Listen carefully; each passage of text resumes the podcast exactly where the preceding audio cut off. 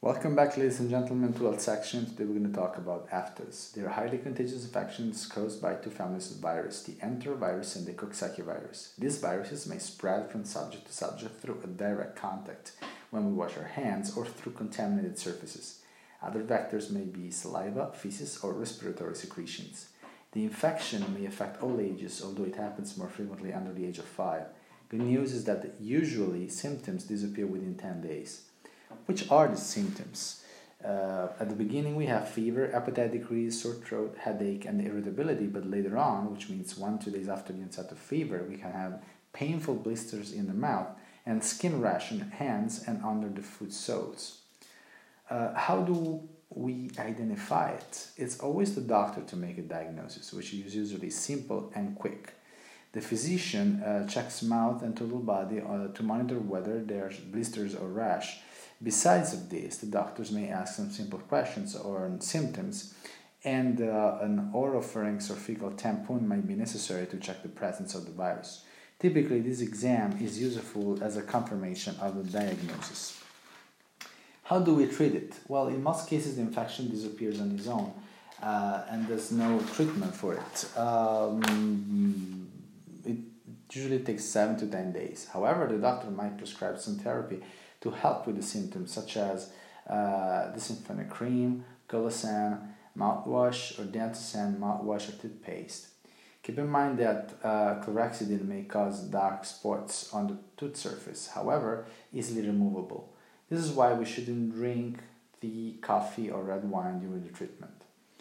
High molecular weight hyaluronic acid and aloe vera, like Aloevex or Aftermed, under form of gel spray or mouthwash is useful too, or cortisone-based drugs such as Bandlan or Deltacortene. We also have topic hydrocortisone, such as Sintetrat or Foil.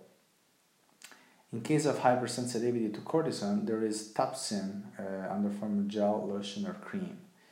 We finally also have local anesthetic drugs such as lidocaine hydrochloride. Now some practical suggestions for you. In order to prevent them, let's use a soft bristle toothbrush. Let's drink with a straw to avoid the straight contact between liquids and afters.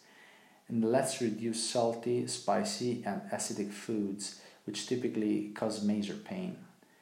Then let's suck on popsicles or ice, which anesthetize the pain. Blisters, and let's have cold drinks. Let's keep our lips moistened with hot, salty water. This will give us some pain relief. Can we prevent the afters?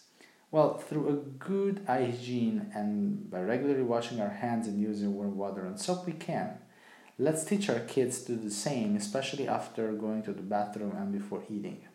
Let's keep common areas clean in the house using any sort of good disinfectant solution or even bleach. And let's keep toys and pacifiers always clean.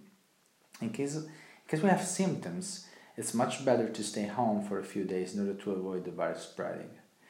For how long are we contagious after the infection? The first week is the one where we are mostly at risk. However, sometimes we can be weakly contagious for a few weeks after the end of symptoms.